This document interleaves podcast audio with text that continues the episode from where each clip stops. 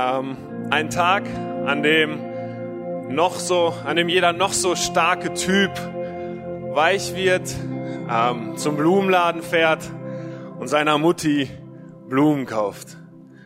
Ähm, ein Tag, den es schon über 100 Jahre gibt. Ähm, damals eine Frau in Amerika ähm, hat sich dafür eingesetzt, dass Mütter mal geehrt werden für das, was sie tun. Und äh, sie hat dafür gekämpft, sie hat es in ihrem kleinen Ort gemacht und dort hat es angefangen. Und die Leute fanden das cool und man hat überlegt, komm, wir machen es größer. Und dann hat man es in dem ganzen Bezirk gemacht und irgendwann dann ist es auf der ganzen Welt angekommen, so dass wir immer einmal im Jahr unseren Müttern Ehre bringen, sie feiern für das, was sie tun, ihnen Danke sagen. Ähm, die Erfinderin wollte das irgendwann wieder abschaffen. Warum? Weil sie gemeint hat, damit wird zu viel Geschäft gemacht. Ähm, Blumenläden verdienen zu viel, jetzt wollen die alle Geschenke verkaufen. Aber ich denke, warum nicht? Warum nicht an Muttertag mal ein bisschen was ausgeben für seine Mutter? Warum nicht so einen Tag? Selbst wenn die Blumenläden dadurch viel Geld verdienen, ist in Ordnung. Es zeigt doch, dass die ganze Welt sich Gedanken macht. Wie gut habe ich es mit meiner Mutter? Und ich meine, das ist so berechtigt. So berechtigt. Wenn ich an meine Mutter denke, das ist der Wahnsinn der Wahnsinn, was sie mir mitgegeben hat, ähm, mit welcher Liebe sie mir ständig begegnet ist, wie sie mich versorgt hat, wie sie mich umsorgt hat. Ähm, meine Mutter ist die Beste. Und sie hat mir so viel Gutes mitgegeben. Leider aber auch eine schlechte Sache. Und zwar, Mama, ich hab dich lieb, aber das muss ich leider erzählen. Meine Mutter hat mir einen Sprachfehler mitgegeben. Und zwar kann meine Mutter das R nicht rollen. Ich kann das R auch nicht rollen. So hört sich das bei mir an. Du magst gerade vielleicht im Livestream denken, hm, ist doch kein Problem, wozu brauchst du das R? Ich komme aus einem russlanddeutschen Hintergrund, ich brauche mein R und ich hab's nicht. Ich fühle mich immer ein bisschen ausgestoßen. Ähm, ich kann nicht mitsprechen. Ich kann die Wörter nicht so reden. Ich habe einen Sprachfehler. Danke Mutti für diesen Fehler. Meine Mama hat ihn umtrainiert bekommen. Ich nicht. Ich bin darauf hängen geblieben. Ich kann das eher nicht rollen. Und im Grunde, mich stört's nicht. Mama, mich stört's nicht. Ähm, die ab und an, wo meine Frau oder meine Schwester sich über mich lustig machen, wo sie ähm, ja, mich zwingen, das R zu rollen und es nicht klappt, das ertrage ich gerne, weil du hast mir unglaublich viel Gutes mitgegeben. Mütter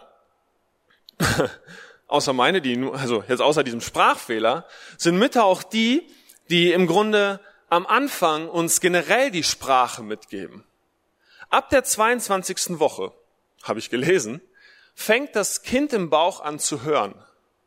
Und auch wenn es noch alles sehr dumpf ist, wegen, dem, äh, wegen den ganzen Flüssigkeiten drumherum, wegen der Hautschicht, ähm, es kann schon anfangen zu hören. Und es hört nicht nur mit den Ohren, es hört auch mit der Haut das Baby fängt an zu hören und es fängt an, sich an die Sprache der Mutter zu gewöhnen. Deswegen reden Mütter so viel mit ihrem Kind oder man empfiehlt ihnen, viel mit dem Kind zu sprechen. Das Kind lernt quasi schon im Bauch der Mutter, wie sich die Sprache der Mutter anhört. Und nicht nur die Sprache, sondern auch, wie sie spricht, ihre Tonart. Sie lernt das alles und sobald ein Baby dann zur Welt kommt, kann es allein am Ton erkennen, wo ist Mama, wo ist Papa. Warum? Weil es neun Monate, ja gut, nicht neun Monate, jetzt müsste ich die 22 da wegrechnen, das lassen wir sein, aber ein Großteil der Schwangerschaft hört das Baby schon. Es gewöhnt sich an die Stimme der Mutter und es kommt raus und es weiß, das ist Mama. Und fortan reden die Mütter und die Väter reden mit den Kindern immer wieder und die Kinder, es ist noch ein bisschen dumpf, aber die Mütter machen es ja langsam. Und ich habe mich immer gefragt, warum redet man mit Kindern so komisch? Also so hoch und uh, uh, und so langsam. Ich rede mit dem Kind doch normal. Aber ich habe selbst hab mich dabei ertappt, wie ich das bei irgendwelchen Babys gemacht habe, dass ich auf einmal angefangen habe, hoch zu sprechen, langsam zu sprechen und so weiter. Das ist in unserer Natur drin, weil die Babys die, tiefe, die tiefen Töne noch nicht hören noch nicht so gut hören. Und wir Menschen automatisch fangen wir an, quasi für das Baby zu sprechen. Und das Baby hört das. Und das erste Jahr ist viel von Hören geprägt. Hören und hören und irgendwann mal verstehen, was Mama, was Papa da von mir wollen. irgendwann dann selbst auszuprobieren. Wir fangen an zu schreien, weil wir etwas Bestimmtes wollen und gucken, ist das die Sprache? Also wir versuchen es zu lernen. Irgendwann fangen wir dann an zu lallen. Also irgendwie versuchen wir Töne rauszubringen, weil wir haben so viel gehört und wir wollen es jetzt selber tun. Und irgendwann mit der Zeit lernen wir, oh, jetzt kann ich das Wort sagen. Und wir sprechen es aus. Aber der ganze Prozess hat schon im Bauch angefangen. Und dieser ganze Prozess der hat viel zu tun gehabt mit Zuhören. Mit Zuhören, mit Zuhören, mit Anfangen zu verstehen und mit auszuprobieren. Immer ein bisschen mehr, immer ein bisschen mehr, immer ein bisschen mehr diese Sprache von Mama lernen. Und so können wir irgendwann dann unsere Muttersprache. Wir haben dann die Sprache gelernt und wir können sie sprechen. Und irgendwie, wenn ich jetzt zurückdenke, dann ging das ziemlich leicht. Es ist ganz anders mit der zweiten Sprache. Also die nächste Sprache, die wir dann lernen in der Schule, die ist deutlich schwieriger. Plötzlich kommt Grammatik dazu. Plötzlich kommen Vokabeln dazu, als hätte es die nie gegeben. Also in meiner Muttersprache habe ich keine Vokabeln gelernt, bis ich zur Schule kam. Ich brauchte das nicht. Ich habe gehört, ich habe angefangen zu verstehen, ich habe es gesprochen. Aber in der Schule fangen wir dann an, wir müssen die Grammatik verstehen, dann müssen wir die Vokabeln verstehen und wir lernen und lernen, aber es fällt irgendwie nicht so leicht wie diese Muttersprache. Also ich habe, ich weiß nicht, neun Jahre, neun Jahre lang Englisch gesprochen und ich war Anfang des Jahres, ähm, war ich bei Freunden in Australien und wir sind so, wir waren shoppen und dann gehen wir durch das, durch das Geschäft und neun Jahre Englisch und ähm, dann kommt einer, der Verkäufer kommt auf uns zu, auf uns beide und sagt, hey, wie geht's dir auf Englisch? und äh, mein Freund steht gerade und ist mit was anderem beschäftigt und antwortet nicht sofort. Und er fragt wieder, hey, wie geht's dir? Und ich, neun Jahre lang Englisch, mindestens, Fabi, Fabi, der fragt uns was, der fragt uns was. Und er so, hä? Antworte doch selber. Ich hatte in diesem Moment, ich weiß nicht wieso, aber ich hatte plötzlich so eine Panik, der fragt mich was auf einer anderen Sprache und ich muss antworten. Jahrelang geübt. Jahrelang geübt. Und ich kann auch, ich verstehe Englisch. Ich wusste ganz genau, was, von, was er von mir wollte. Und ich konnte auch antworten. Aber irgendwie, es war nicht, es war nicht natürlich für mich, diese Sprache zu sprechen. Es war nicht tief in meiner Natur. Und mein erstes Ding war, helf mir. und es war ein bisschen beschämt, muss ich sagen, nach neun Jahren festzustellen, dass ich nicht mal sagen kann, hey, mir geht's gut und wie geht's dir? Ähm, ja, auf jeden Fall, es war nicht meine Muttersprache. Die Muttersprache, das ist das, was natürlich ist. Die zweite Sprache muss ich mir aneignen und das dauert. Und das probieren wir Menschen immer wieder. Es gibt Menschen, die können zig Sprachen und das ist begeisternd zu sehen, wie sie die sprechen und wie sie die üben. Und das größte Kompliment, das man jemandem machen kann, ist, das hört sich an wie deine Muttersprache. Wenn es die gar nicht ist, dann ist das ein Riesenkompliment und du weißt, okay, diese Sprache, die habe ich verinnerlicht die habe ich tief in mich rein und die kann ich automatisch sprechen. Ich muss nicht mehr groß nachdenken. Ich muss nicht übersetzen im Kopf. Ich muss nicht fragen, hm, was war dieses Wort und oh, wie geht nochmal Past Perfect und was für, das wird die einzige Grammatikform, die mir eingefallen ist. Ähm, wie geht nochmal das, wie geht nochmal das? Nein, es ist tief in unserer Natur drin und wir sprechen es einfach. Dann ist das Ziel erreicht. Dann kannst du eine Sprache richtig gut, du kannst sie perfekt, wenn Leute sagen, boah, du sprichst, als wärst du ein Muttersprachler. Sprache ist etwas, was uns Menschen bestimmt. Sprache, Kommunikation ist etwas, was nur wir auf diese Art und Weise können, wie wir es machen hier auf dieser Welt. Wir reden miteinander. Und das Ding ist, egal aus welchem Land du kommst, egal welche Sprache, also welche Land, Landessprache du sprichst, wir alle sprechen eine Sprache. Eine Sprache, die geprägt ist von vielem Guten, ähm, von Lobenden, wie heute Muttertag, das macht die Sprache. Wir loben unsere Mütter, weil wir sie lieben, weil wir sie anerkennen wollen. Aber auch eine Sprache, die geprägt ist von unglaublich viel Negativem. Eine Sprache, die geprägt ist von Hass. Eine Sprache, die geprägt ist von Lieblosigkeit, von Angst, von, von Zorn. Egal welche Sprache, von welchem Land, die Menschen können diese Sachen irgendwie ausdrücken. Und sie drücken sie aus. Und wenn wir uns die, die Welt anschauen, dann ist die Muttersprache der Welt nicht perfekt. Sie ist mit so viel Negativen belastet, mit so viel Dreck, mit so viel Schlechtem. mit so viel, was zerstörerisch ist, was uns trennt voneinander, mit so viel, was uns voneinander wegbringt, was ähm, zu Kriegen führt, was zu Streit führt, was zu Verletzung führt. Und wir alle haben das schon erlebt, diese Muttersprache. Wir alle können diese Muttersprache sprechen. Und wir fragen uns doch, wie können wir das ändern? Und da sind wir nicht die Ersten. Das haben sich schon vor vor über 2000 Jahren haben sich das schon Leute gefragt. Und ich meine jetzt nicht Jesus, zu dem kommen wir gleich. Nein, Menschen, die, die über diese Erde gelaufen sind, keine, die nicht Gott kannten, nicht unseren Gott kannten und die sich trotzdem, die das gesehen haben, alles drumherum und die sich gefragt haben, diese Sprache, sie ist nicht gut. Diese Sprache, die ist fehlerhaft, wir müssen das ändern. Und ich denke dann, denke da an Aristoteles. Aristoteles, ein alter griechischer Denker, der sich das gesehen hat und er die Tugenden in, die Welt gebracht hat. Tugenden, also Charaktereigenschaften, die das Gegenteil bedeuten. Charaktereigenschaften, die diese schlechte Sprache quasi gut machen sollen. Wenn wir wollen, so eine neue Sprache der Menschheit. Eine Sprache, die, wenn du sie sprichst, sie dich zu einem anderen Menschen macht. Bei Aristoteles ist es der Held, der, zu dem alle aufschauen, weil er ganz anders spricht als alle anderen weil sein Leben, weil sein Charakter stark ist, weil er gut ist. Und das ging so über die Zeit und diese Tugenden, sie, waren, sie haben versucht quasi, den Menschen besser zu machen. Sie haben versucht, die Sprache besser zu machen. Und Menschen haben das aufgegriffen. Ähm, Benjamin Franklin in Amerika, von ihm lesen wir, dass er mit, ich meine, Anfang 20 seine eigenen Tugenden geschrieben hat. Und er hat sich eine Liste gemacht an Dinge, wo er gesagt hat, diese Sprache möchte ich in meinem Leben sprechen. Und er hat Sachen aufgeschrieben, die er einhalten möchte, die er tun möchte, die er bewältigen möchte. Und auch bei ihm, er hat sie versucht zu ver verinnigen, er hat sie versucht täglich neu zu üben, täglich neu zu machen. Was war das Problem bei dem Ganzen? Warum hat es nicht geklappt?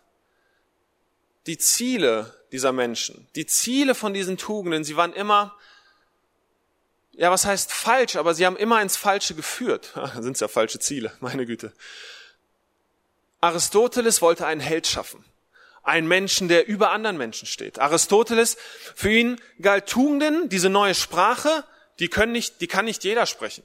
Es gibt da Leute, zum Beispiel arme Menschen, die können diese, die können nicht großzügig sein. Wie sollen Arme großzügig sein? Also nehmen wir die schon mal raus. Tugenden, das waren die Sprache, das war die Sprache von der, der höheren Bevölkerung von, von Menschen, die dann wie Helden über anderen stehen, von Menschen, die herrschen. Benjamin Franklin hat sich diese Tugenden aufgeschrieben mit dem Ziel, Erfolg zu haben im Leben. Das stand bei ihm unten drunter quasi. Wenn er unten einen Strich gezogen hat, alles zusammengerechnet hätte, dann stand da Erfolg. Ich will diese Sprache sprechen. Warum? Damit ich erfolgreich bin. Damit ich was in dieser Welt bewirke. Es war alles ja, jede Art der Tugend, wie man sie auch ausgelebt hat, es war immer selbstzentriert. Ich wollte etwas Gutes machen, nach Aristoteles. Ich bin großzügig, vielleicht weil ich reich war und ich hatte das Geld. Dann habe ich gesagt, gut, ich bin jetzt großzügig. Warum? Damit ich gut dastehe. Damit ich besser dastehe als die anderen. Damit ich ein Held bin.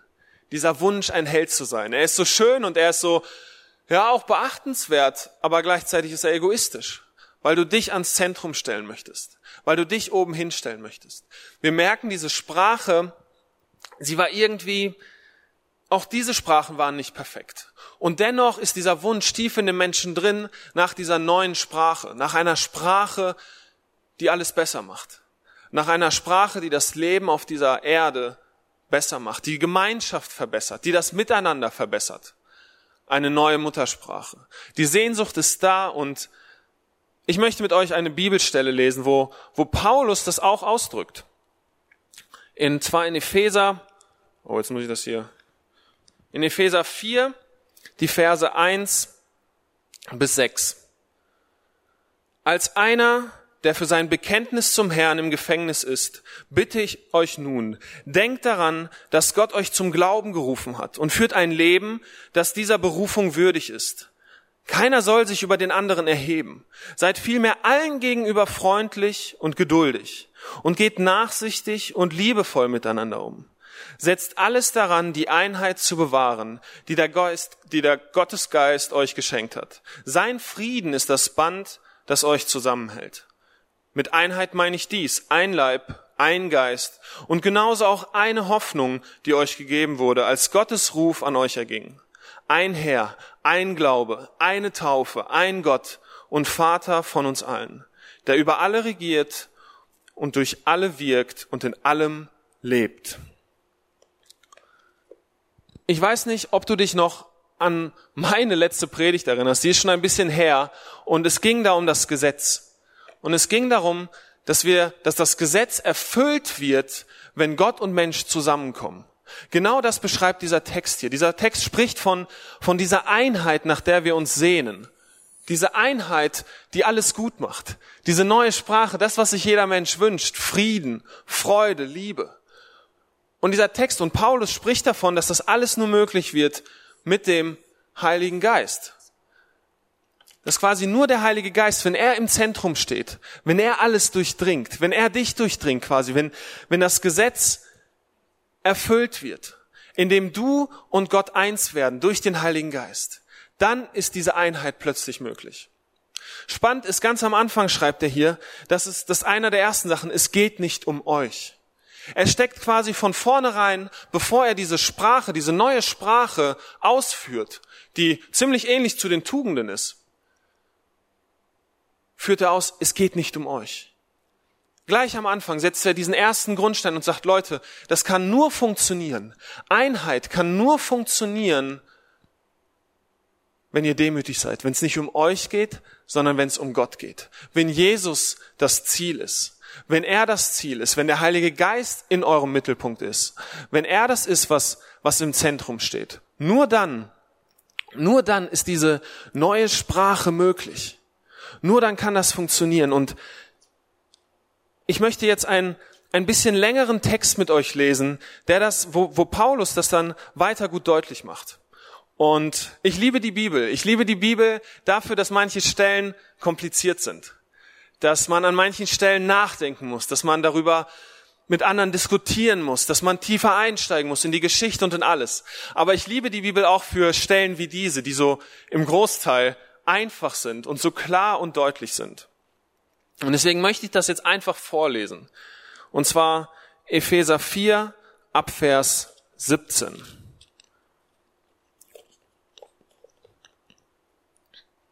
Aus all diesen Gründen fordere ich euch im Namen des Herrn mit Nachdruck auf, nicht länger wie die Menschen zu leben, die Gott nicht kennen. Ihre Gedanken sind auf nichtige Dinge gerichtet. Ihr Verstand ist wie mit Blindheit geschlagen und sie haben keinen Anteil an dem Leben, das Gott schenkt. Denn in ihrem tiefsten Inneren herrscht eine Unwissenheit, die daher kommt, dass sich ihr Herz gegenüber Gott verschlossen hat. Das Gewissen dieser Menschen ist abgestumpft. Sie haben sich den Ausschweifungen hingegeben und beschäftigen sich voller Gier mit jedem erdenklichen Schmutz. Ihr aber habt bei Christus etwas anderes gelernt. Oder habt ihr seine Botschaft etwa nicht gehört? Seid ihr etwa nicht in seine Lehre unterrichtet worden? In der Wahrheit, wie sie in Jesus zu uns gekommen ist. Dann wurdet ihr aber auch gelehrt, nicht mehr so weiterzuleben, wie ihr es bis dahin gelebt habt, sondern den alten Menschen abzulegen, der seinen trügerischen Begierden nachgibt und sich damit selbst ins Verderben stürzt.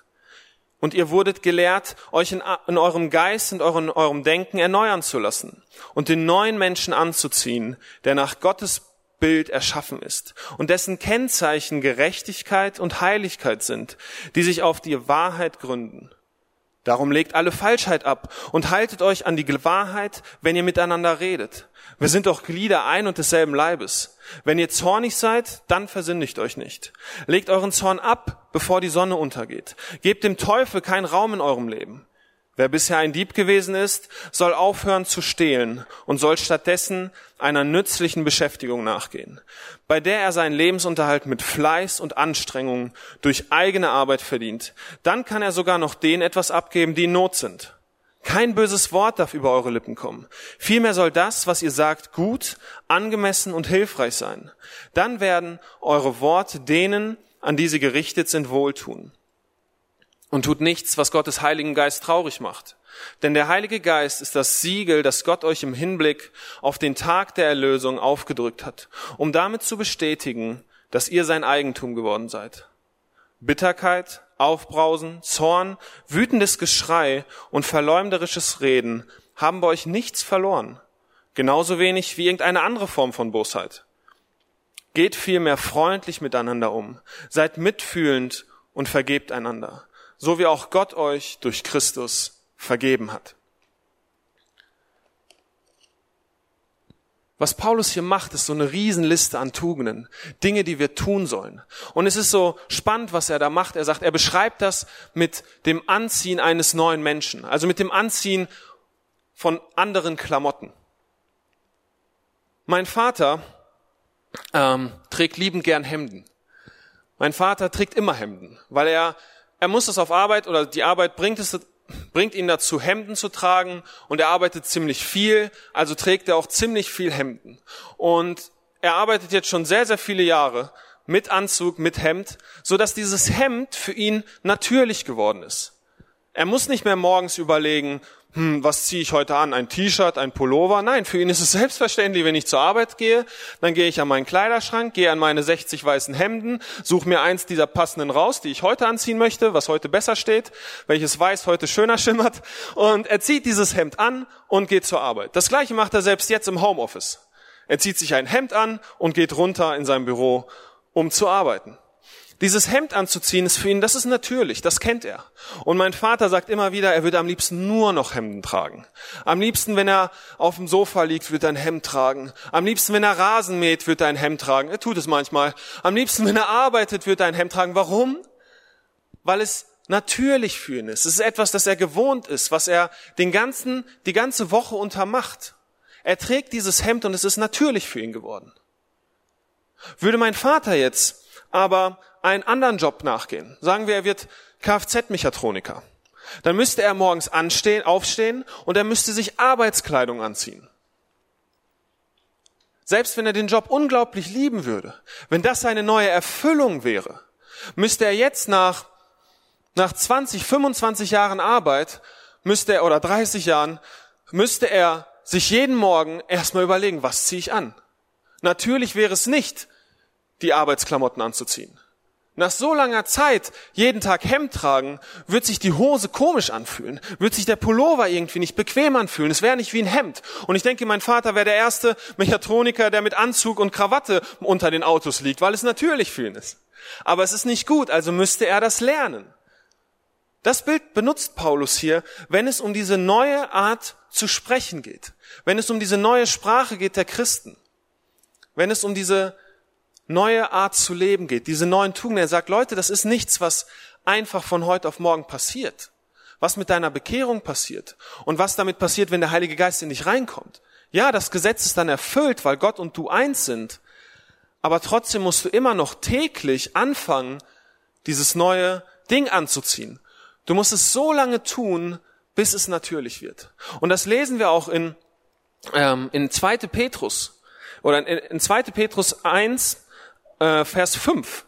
Da sagt Petrus dasselbe. Er sagt, darum setzt alles daran, dass zu eurem Glauben Charakterfestigkeit hinzukommt und zur Charakterfestigkeit geistliche Erkenntnis und zur Erkenntnis Selbstbeherrschung, zur Selbstbeherrschung Beherrschung Standhaftigkeit, zur Standhaftigkeit Ehrfurcht vor Gott.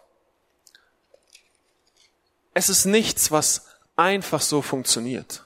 Es ist keine Sprache, die du einfach so kannst plötzlich. Nein, du bist mit einer anderen Muttersprache aufgewachsen. Du hast eine, eine andere Sprache natürlich in dir. Und jetzt lebst du dieses neue Leben mit Jesus. Und du hast dieses neue, ja, dieses, dieses neue Leben angenommen. Du hast den Heiligen Geist in dir und es ist dir, alles ist dir vergeben und du darfst jetzt nach vorne gehen. Und dennoch solltest du was tun. Du solltest anfangen, diesen neuen Menschen anzuziehen. Jeden Morgen neu. Jeden Morgen neu. So wie du jeden Morgen neu entscheidest, was du anzuziehen hast. So musst du dich jeden Morgen neu dazu entscheiden. Setzt alles daran. Setzt alles daran, dass das, was ihr am Anfang tut, was sich vielleicht unnatürlich anfühlt, was sich nicht richtig anfühlt, was sich nicht bequem anfühlt, was irgendwie komisch ist, ich, soll jetzt zu allen freundlich sein, die sind doch auch nicht freundlich zu mir. Das, das ist am Anfang, oh, der alte Mensch ist einfacher. Der sagt ein Wort und dann hat sich die Sache gegessen und dann lebt man weiter. Der gibt einen dagegen und dann hat sich das. Nein, wir sollen freundlich den Menschen ähm, begegnen, Selbstbeherrschung. Es ist doch so viel leichter, einmal kurz aus sich rauszukommen, das ganze Ding kurz und klein zu schreien oder einmal einen lauten, lauten zu machen und dann hat sich alles erledigt, dann ist die Luft raus und dann ist alles gut. Hm, nein. Selbstbeherrscht. Wir sollen selbstbeherrscht zornig werden. Und uns, das schreibt Paulus, in unserem Zorn nicht versündigen. Also nicht Zorn ist das Problem. Er sagt, ey, das gibt's. Und es gibt Sachen, die machen uns zornig. Aber die neue Sprache geht damit gut um. Das Leben als Christ, es bedeutet, dass wir immer wieder lernen müssen. Es muss natürlich werden. Es muss natürlich werden. Was ist das Ziel von dieser neuen Sprache? Auch das lesen wir ähm, im Epheserbrief, und zwar im Epheserbrief 4, in den Versen, die wir ausgelassen haben, und zwar Vers 17 äh, Vers 13, Entschuldigung. Das soll dazu führen, dass wir alle in unserem Glauben und in unserer Erkenntnis von Gottes Sohn zur vollen Einheit gelangen und dass wir eine Reife erreichen, dessen Maßstab Christus selbst ist in seiner ganzen Fülle. Das Ziel dieser neuen Sprache, das Ziel dieses neuen Charakters, dieser neuen Lebensweise ist die volle Erfüllung ist, dass Jesus wieder auf diese Erde kommt. Quasi das ist unser Ziel. Und so lange sollen wir schon mal üben. So lange sollen wir diese Sprache anfangen zu sprechen. Stück für Stück. Immer ein bisschen mehr. Und das ist so gigantisch. Das steht bis zu dieser Erfüllung, wenn Jesus wiederkommt quasi. Also wenn Jesus auf die Erde kommt und wenn sein Reich vollendet ist. Die neue Sprache, die Paulus hier reinbringt, ist die Muttersprache des Reiches Gottes. Sie ist die Muttersprache des Reiches Gottes. Und dieses Reich Gottes wird dann vollendet. Jesus sagt in, im Lukas-Evangelium eigentlich, sagt er, das fängt schon an mit mir, indem ich hier lebe und das anfange zu sprechen. Aber es ist noch nicht da. Es fängt quasi schon an, aber vollendet ist es erst, wenn ich wiederkomme. Das ist so spannend, weil, weil es Menschen gibt, die sagen, naja, der Heilige Geist und das, was er tut, seine Gaben, naja, die haben aufgehört, als es die Bibel gab. Sobald die Bibel da war, sobald die Bibel vollständig war, das ist das Vollendete, das ist das Vollkommene. Jetzt brauchen wir die Gaben des Heiligen Geistes nicht mehr. Paulus sieht das ein Stück weit anders, denke ich. Wenn er schreibt, die Erfüllung ist, wenn Jesus wiederkommt.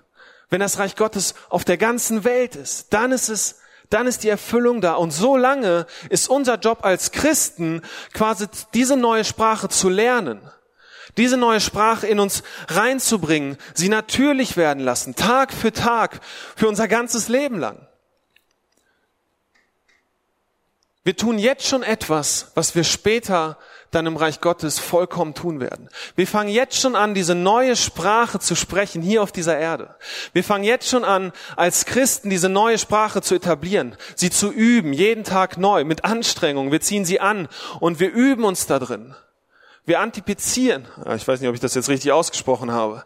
Aber wir tun schon jetzt etwas, was wir später erst richtig tun werden. Das ist ein Beispiel aus dem Sport. Sportler tun das immer wieder. Sie üben ganz, ganz lang, üben sie Bewegungsabläufe. Sei es der Fußballspieler, sei es der Tennisspieler, sei es der Golfspieler. beim Instrumenten ist es dasselbe. Wir üben und üben bestimmte Bewegungsabläufe, dass wenn wir sie brauchen, dass wir sie perfekt können.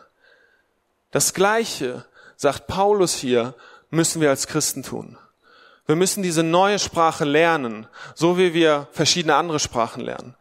Es ist mühselig, es braucht Zeit, aber es ist unsere Aufgabe. Unsere Aufgabe als Christen hier ist es nicht, uns zu bekehren und dann darauf zu warten, dass Jesus wiederkommt. Nein, unsere Aufgabe als Christen ist es, die Herrlichkeit des Himmels, die Herr das, was im Himmel ist, auf dieser Erde wiederzuspiegeln. Das, was wir vorhin gebetet haben, dein Reich wie im Himmel, so auf Erden. Wir, wir spiegeln diese Herrlichkeit in diese Welt hinein, indem wir diese neue Sprache sprechen, die von Liebe, die von Freundlichkeit geprägt ist, die, die Sprache von Glauben, von Hoffnung und von Liebe. Eine Sprache, die diese Menschheit verändern kann. Diese Sprache sieht seinen Nächsten. Ich denke da an die Christen in Frankreich, als die Pest losging.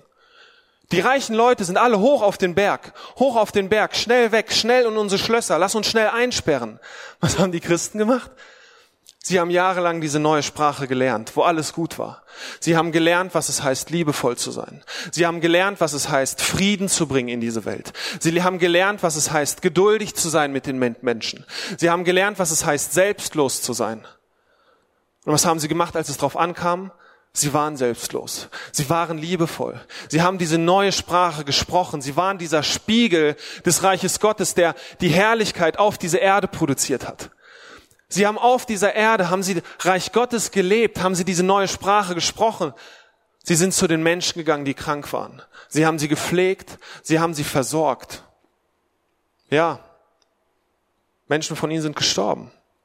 Menschen, die diese Sprache gesprochen haben, sind gestorben. Aber das hat sie nicht aufgehalten, weil sie wussten, das ist die Sprache, die wir sprechen müssen.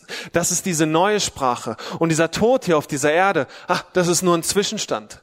Das ist, das hält uns nicht auf. Dieser Tod ist besiegt. Dieser Tod ist gebrochen. Dieser Tod der er regiert nicht mehr. Nein, mein König, Jesus regiert. Und deswegen habe ich keine Angst vor diesem Tod. Nein, ich gehe da durch und ich werde diese neue Sprache sprechen, egal was mir entgegenkommt. Weil ich weiß, dass das die Sprache meines Vaters ist, meiner, meine neue Muttersprache ist dass das die Sprache meines Gottes ist, die da oben gesprochen wird, wenn wir jetzt den Himmel mal nach oben projizieren wollen, die aber auch hier auf dieser Erde heute schon gesprochen wird, bis beides wieder vereint ist und es nur noch diese eine Sprache gibt, nur noch die Sprache des Himmels. Es ist nicht leicht und es fordert viel und es fühlt sich am Anfang immer unnatürlich an, weil es nicht unsere Muttersprache ist, weil es nicht die Sprache der Menschheit ist aber es ist die Sprache Gottes. Und das Ziel ist so gigantisch, dass wir wieder zu diesem Ebenbild werden, schreibt Paulus. Wie schafft Gott den Menschen am Anfang? Er schuf sie als Mann und Frau nach seinem Ebenbild. Das ist das Ziel. Das ist das Ziel, dieses, diesem Ebenbild wieder zu entsprechen.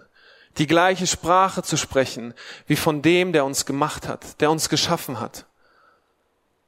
Dieser Wunsch ist in jedem von uns drin. Dieser Wunsch ist in der Menschheit drin. Deswegen suchen sie nach Möglichkeiten. Deswegen suchten die Griechen nach Tugenden. Wir suchen nach Ethiken, nach Sachen, wo wir wissen, dass wenn wir das tun, dann ist es gut. Aber das alles ist leider zum Scheitern verurteilt. Warum? Weil nicht der Heilige Geist in der Mitte ist. Weil nicht der Heilige Geist die Kraft ist, die alles kann. Er ist es, der in uns bewirkt das Wollen und das Tun. Das Wichtige ist, dass wir es machen. Dass wir uns täglich dazu entscheiden. Es ist nicht leicht, aber das ist unsere Aufgabe als Christen.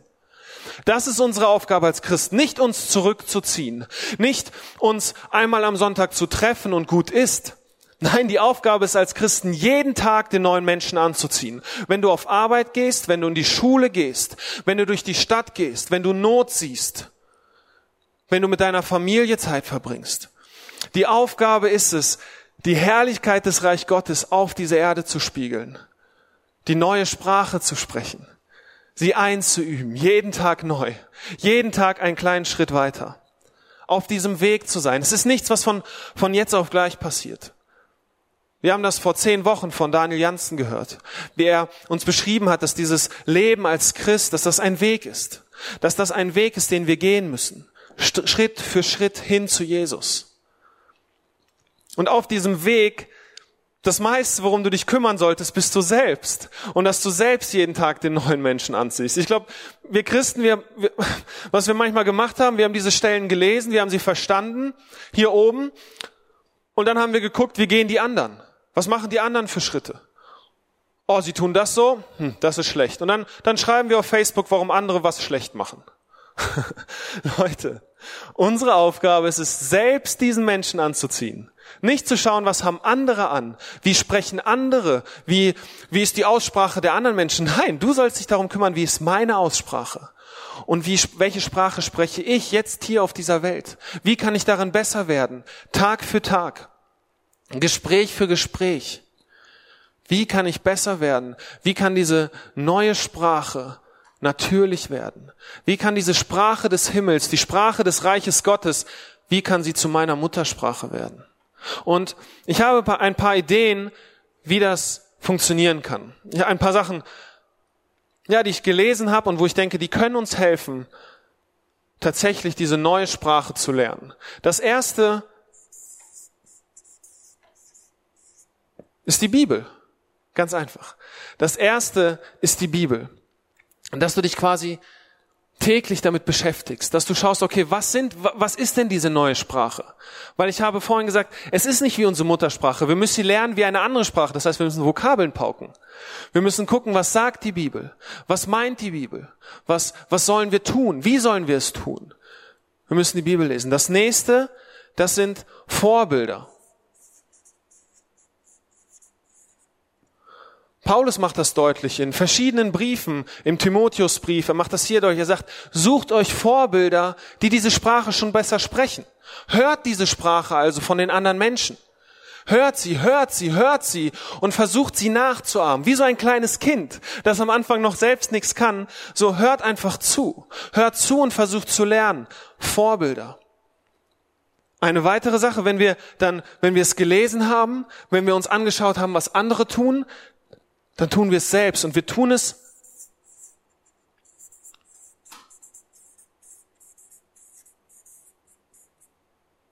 in Gemeinschaft. Wir tun es mit anderen Menschen zusammen, weil diese Sprache, hm, eine Sprache muss gesprochen werden. Eine Sprache ist dafür da, dass sie jemand anders versteht. Eine Sprache hat immer ein, ein Ziel, und zwar eine andere Person, ob du sie jetzt schreibst oder ob du sie sprichst. Jemand anders soll sie hören, soll sie verstehen. Gemeinschaft. Und wie genial können wir das jetzt gerade üben? Wir können, wir haben es die letzten zehn Wochen zu Hause üben dürfen, mit unserer Familie. Wir haben üben dürfen, diese neue Sprache zu lernen. Und auch jetzt, jetzt, jetzt dürfen wir uns mit, mit einem weiteren Haushalt treffen als Kirche. Wir treffen uns quasi in den Häusern und wir lernen diese Sprache im Kleinen, im geschützten Rahmen. Nicht mit ganz vielen sofort und wo Fehler passieren können. Nein, wir lernen sie im Kleinen. Wir lernen sie miteinander. Und wir lernen, was es so heißt, das zu sprechen. Was Standhaftigkeit bedeutet, was Großzügigkeit bedeutet, was Liebe bedeutet. Die Liste ist lang, das, ist, sind noch fünf andere Predigten. Aber wir fangen an, diese Sprache zu lernen in Gemeinschaft. Und das, und das Letzte, das sind Übungen. Was meine ich mit Übungen? Ich meine Sachen wie das Abendmahl. Ich meine Sachen wie die Taufe. Sachen wie Anbetung wo wir uns quasi neu bewusst werden, was ist das Ziel dieser Sprache? Es ist Jesus. Ihn wollen wir groß machen. Die neue Muttersprache, sie verherrlicht immer Jesus. Die neue Muttersprache ist quasi, es ist die Sprache der Anbetung. Weil egal welches Wort du in dieser Sprache sagst, es lobt und preist den König, den Herrn dieses neuen Reiches. Die neue Sprache ist quasi, es ist die Sprache des Himmels, die Sprache der Anbetung. Taufe gehört auch da rein. Warum? Was, was bezeugen wir bei der Taufe? Wir legen unseren alten Menschen ab, wir legen diese alte Sprache ab und wir holen, kommen raus mit einer neuen Sprache. Sprechen wir sie perfekt? Oh, auf gar keinen Fall. Aber es ist wie diese zweite Geburt. Es ist wie diese neue Geburt, wo wir anfangen zu hören wo wir anfangen zu verstehen, wo wir anfangen, es selber auszuprobieren, wo wir die ersten Erfolge sehen, wo wir sehen, wie unser Gegenüber plötzlich lächelt, wo wir sehen, wenn wir diese Sprache sprechen, wenn wir liebevoll mit unseren Mitmenschen umgehen, obwohl sie es nicht tun, das tut was bei ihnen. Wir sehen, wie plötzlich andere Menschen verändert werden. Wir sehen, wie unser Umfeld verändert wird. Wir sehen, wie Menschen gesund werden. Das bedeutet es, die Sprache des Himmels zu sprechen. Das bedeutet es, diese neue Muttersprache zu sprechen. Ich finde, der Muttertag ist der perfekte Tag, um das groß zu machen. Warum? Wir feiern Muttertag, weil wir ganz genau wissen, dass das, was unsere Mütter für uns getan haben, dass das schöne Haus, was, das, das schöne Heim, was wir haben, dass die, dieses, diese liebevolle Erziehung, die wir genossen haben, diese Familie, die wir haben, dass das nicht so entstanden ist. Wir feiern Muttertag, weil wir wissen, dass unsere Mütter sich jeden Morgen neu entscheiden mussten, uns zu lieben, uns zu versorgen, uns Gutes zu tun. Und wir feiern diesen Tag, weil wir ganz genau wissen, dass das nicht leicht war, dass das anstrengend war, dass wir manchmal ganz schön schwierig waren, dass wir gerade als Kleine, dass wir geschrien haben, dass wir nicht, nicht getan haben, was gut war für unsere Mütter. Und dennoch haben sie uns geliebt. Und dennoch haben sie sich um uns gesorgt. Dieser Muttertag, der ist ein Tag, wo wir Leute, wo wir feiern, dass harte Arbeit sich lohnt. Dass harte Arbeit sich lohnt und dass sie etwas bewirkt. Und deswegen sagen wir Mütter, ihr seid was ganz Besonderes. Wir lieben euch. Ihr seid großartig. Lasst uns diesen Tag nehmen und auch daran denken, dass das Christsein, es ist ein Riesengeschenk. Und diese neue Sprache zu lernen, es bedarf Arbeit. Aber diese Arbeit ist es wert. Diese neue Sprache in diese Welt zu bringen, zu sehen, wie das, wie das Reich Gottes auf dieser Welt aufgebaut wird, wie es groß wird. Lass mich noch mit uns beten. Jesus, danke, dass du den Weg frei gemacht hast dass du den Tod besiegt hast. Und danke, dass du der König bist. Danke für dein neues Reich. Danke, dass dein Reich kommt und dass dein Reich schon hier auf dieser Erde ja aktuell ist, obwohl es noch nicht da ist. Jesus, danke, dass du uns frei gemacht hast. Danke, Heiliger Geist, dass du in uns lebst und dass du derjenige bist, der uns Kraft geben möchte. Kraft geben möchte, jeden Morgen aufzustehen und diese neuen Menschen anzuziehen. Jeden Morgen aufzustehen und diese neue Sprache zu lernen, selbst wenn sie mühselig ist, selbst wenn es sich unnatürlich anfühlt. Jesus, ich sehne mich danach, dass dein Reich hier auf diese Erde kommt. Ich sehne mich danach, dass das, was im Himmel passiert, auch hier auf dieser Erde passiert. Ich sehne mich danach, dass, dass Kranke gesund werden, Jesus. Ich sehne mich danach, dass Familien heile werden, dass Liebe regiert in unseren Gemeinschaften, dass wir Gemeinschaften haben, die die von Liebe, die von Gnade zueinander geprägt sind, von Gemeinschaften, die großzügig geben, Gemeinschaften, die diese Welt hier verändern, Gemeinschaften, die Häuser verändern, Gemeinschaften, die Nachbarschaften verändern, die Städte verändern, die die ganze Landkreise verändern. Jesus, ich bete, dass dein Reich groß wird hier in Detmold, hier in, in Lippe, hier in Ostwestfalen, dass dein Reich kommt hier auf dieser Erde, so wie im Himmel. Und Jesus, ich bete, dass du uns hilfst, diese Sprache jetzt schon zu lernen. Bitte hilf uns, das zu sprechen. Ich möchte es tun. Und ich bete für jeden, der sich gerade angesprochen, fühlt und der das Gleiche empfindet, der es tun möchte. Jesus, ich bete, dass du zeigst, dass wir uns an dir festhalten müssen. Keine eigensinnige Anstrengung wird es bringen. Nein, wir brauchen dich, Heiliger Geist, wir brauchen dich. Bitte werd ganz groß in uns. Wir wollen es tun. Amen.